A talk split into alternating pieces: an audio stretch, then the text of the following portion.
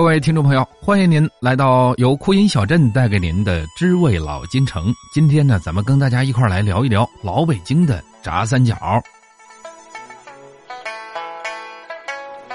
在北京老年间呢，有著名的三种名吃，叫做炸三素。它呢，也是从清宫御膳房流入民间的三种素食。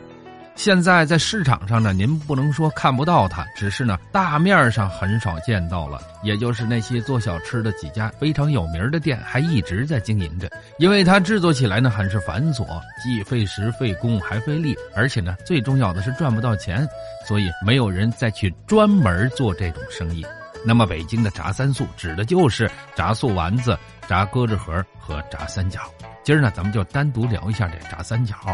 说到从清宫御膳房流传出来的小吃，您肯定又会说了，这是不是又跟慈禧太后有关系啊？对啊，这个小吃也跟慈禧太后有关系。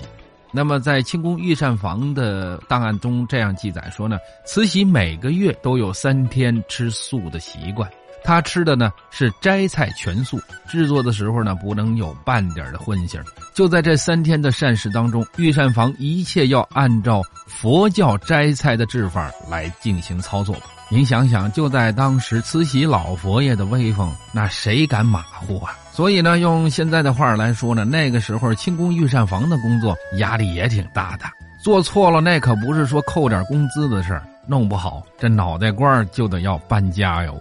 您这么算起来呢，炸三角距今的历史已经有很长喽。它的特点呢，表面焦脆而不硬，味道清香而鲜美。在老年间的北京呢，大街小巷经常能够听到炸三角的吆喝声。在清朝的《帝京岁时记圣》中这样写道：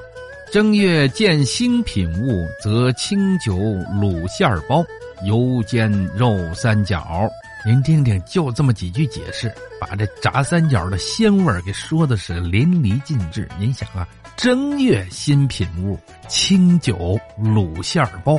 而且是油煎肉三角，再来一碗粥，多棒啊！这炸三角呢，汉民也有做，回民也有做。咱们先说这个汉民炸三角的习惯呢，多是用烫面，这个馅儿呢也有荤素两种。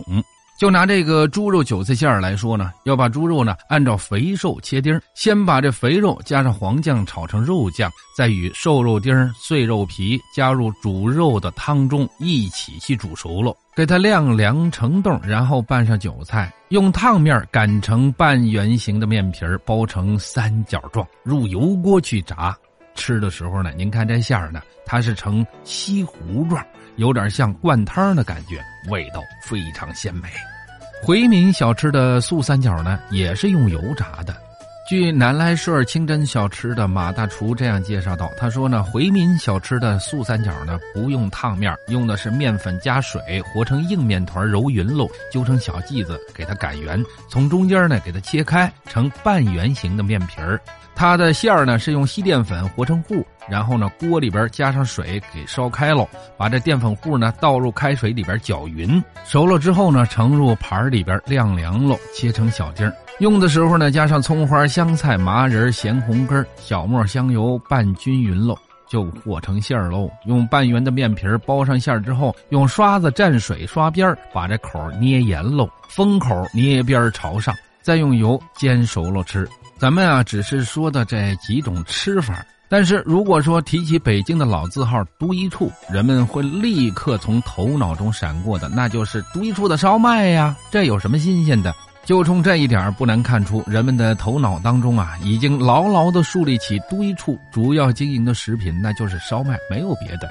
但是呢，老字号也不是一成不变的，随着岁月的变迁，大概到了晚清年间，独一处除了经营自己的烧麦之外呢，还增加了像马莲肉啊、佛手鹿啊、炸三角等应时的食品，而且呢深受大家的欢迎。更为神奇的是，独一处除了自己的烧麦之外，它还和炸三角成为了招牌食品，被当时京城的人们称为双绝。这一点您没有想到吧？